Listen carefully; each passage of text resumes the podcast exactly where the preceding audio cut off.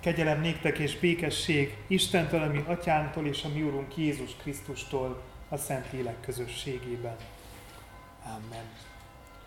Ami segítségünk legyen Istentől, aki Atya, Fiú, Szent Lélek, teljes szent háromság, egy örök, igaz Isten.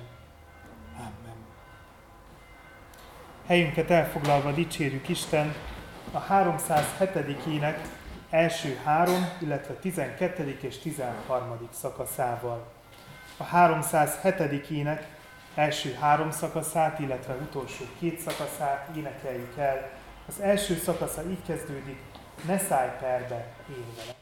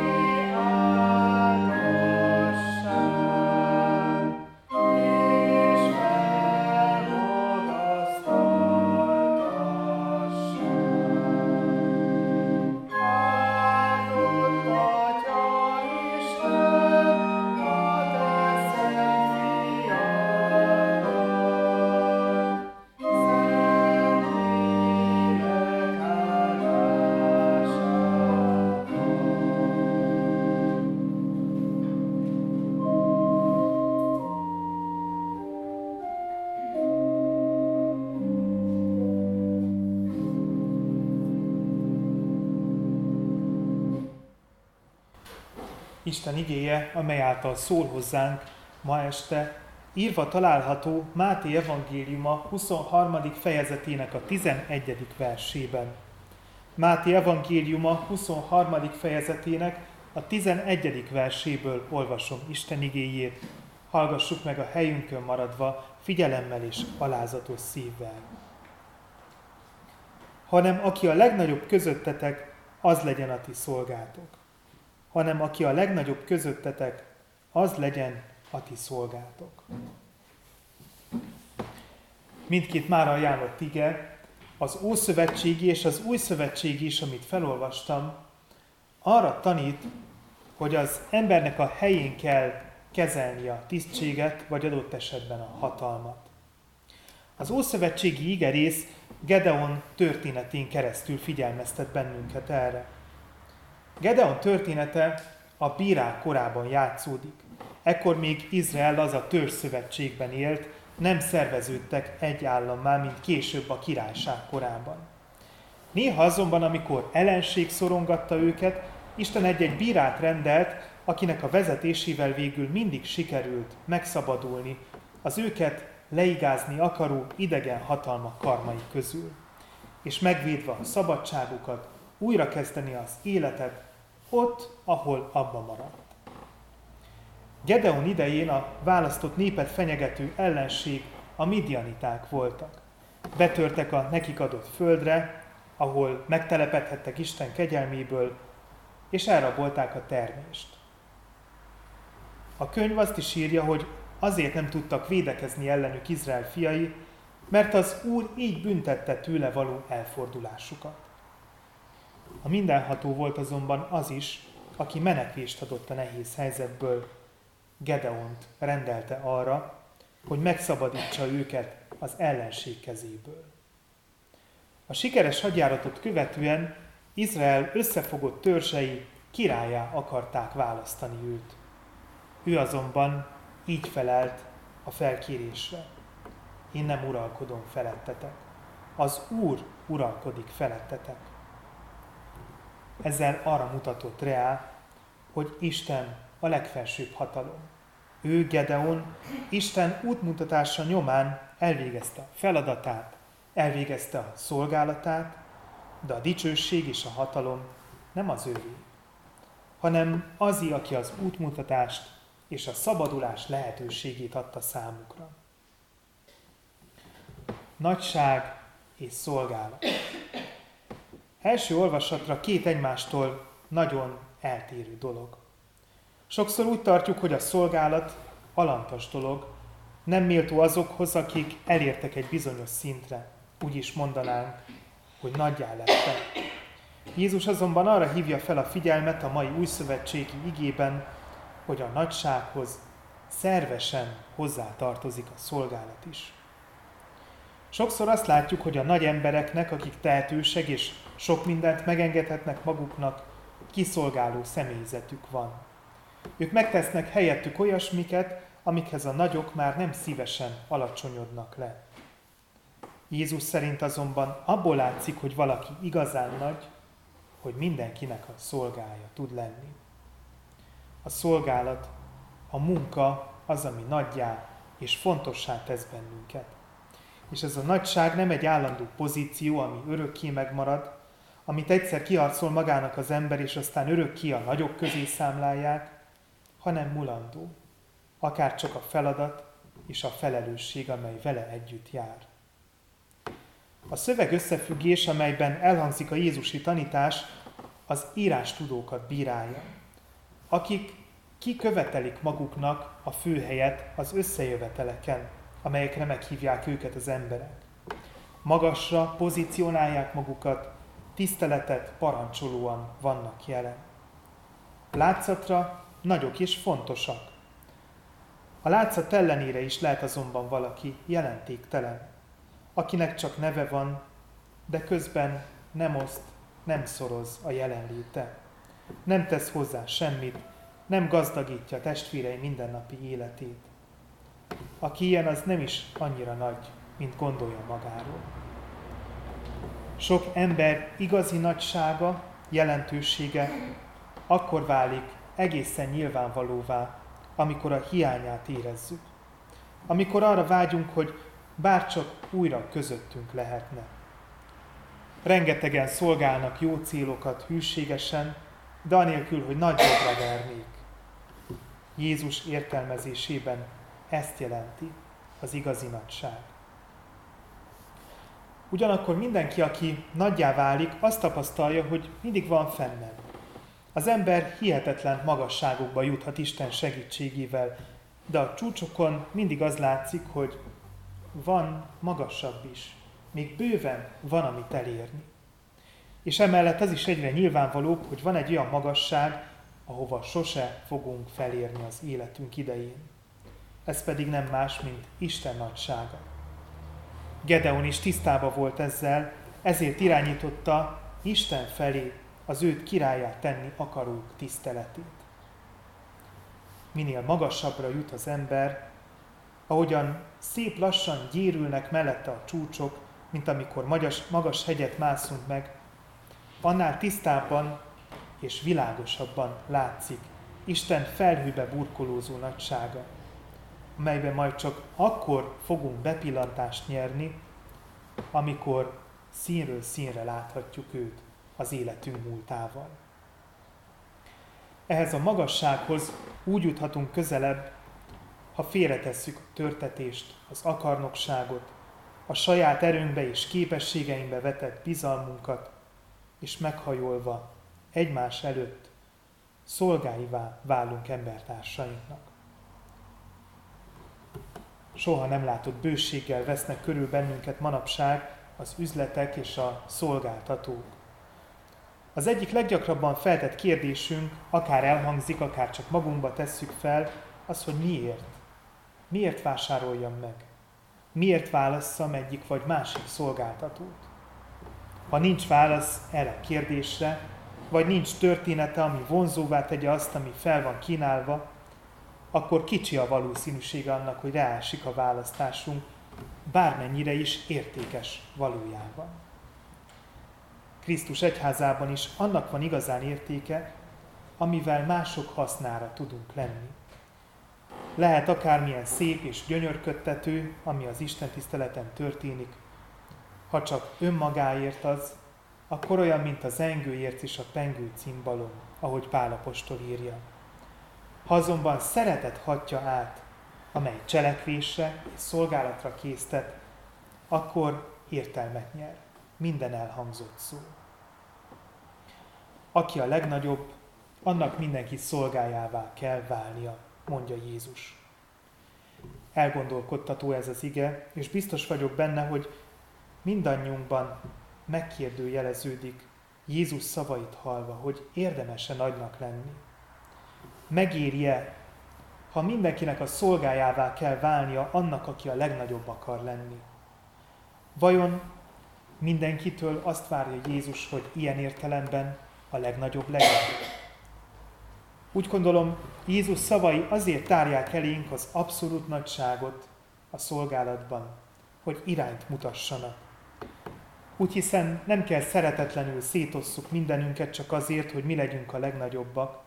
Már az nagyon nagy dolog, ha törekszünk egyre nagyobbak és szolgálatkészebbek lenni a Jézusi értelemben. Inkább mások szolgái legyünk, mint olyanok, akik elvárják, hogy mindig kiszolgálják őket. Szolgáljunk, de mondhatom úgy, hogy mértékkel, ne vállaljunk kevesebbet, de többet se, mint amennyit szeretettel el tudunk végezni. A mindenhatónak nem kiégett, csalódott szolgákra van szüksége, hanem olyanokra, akik szeretettel tudják végezni mindazt, amit reájuk bíz. Legyünk hát ilyenek. Amen. Imádkozzunk.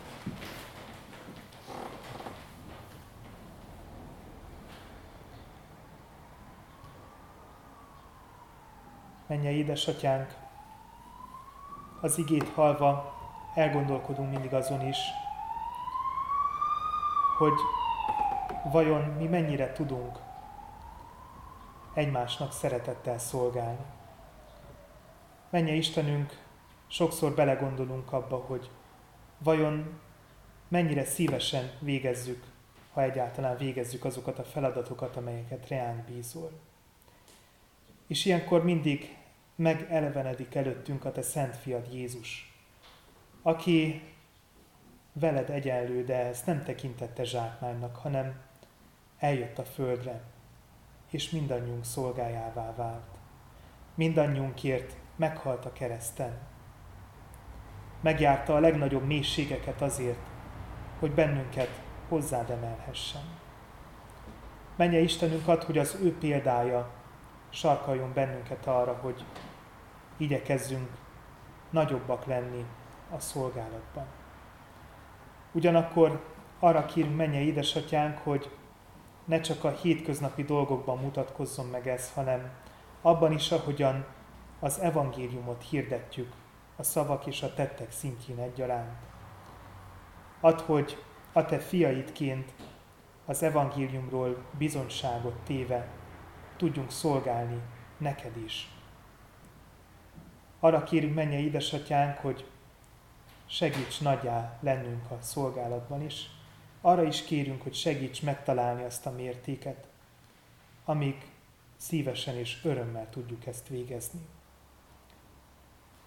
Menje Istenünk, add, hogy egymást szolgálva is készüljünk az előttünk álló ünnepre, amikor majd együtt emlékezünk meg arról, hogy Szent Fiad mindenkinek a szolgájává vált, hogy bennünket megváltson és új esélyt adjon számunkra.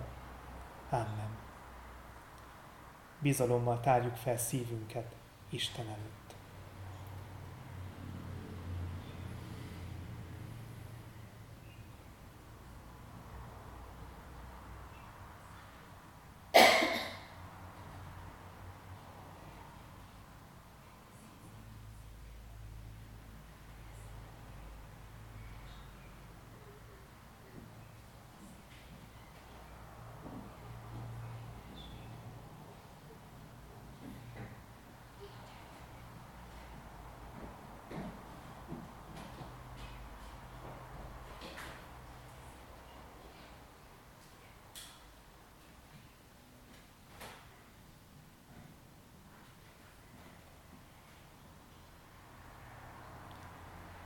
Áldott a mi Úrunk, aki meghallgatja a könyörgésünk szavát. Amen. Mi atyánk, aki a mennyekben vagy, szenteltessék meg a te neved. Jöjjön el a te országod, legyen meg a te akaratod, amint a mennyben, úgy a földön is. Mindennapi kenyerünket add meg nékünk ma, és bocsáss meg védkeinket, miképpen mi is megbocsátunk az ellenünk védkezőknek. És ne vigy minket kísértésbe, de szabadíts meg a gonosztól, mert tiéd az ország, a hatalom és a dicsőség mindörökké. Amen.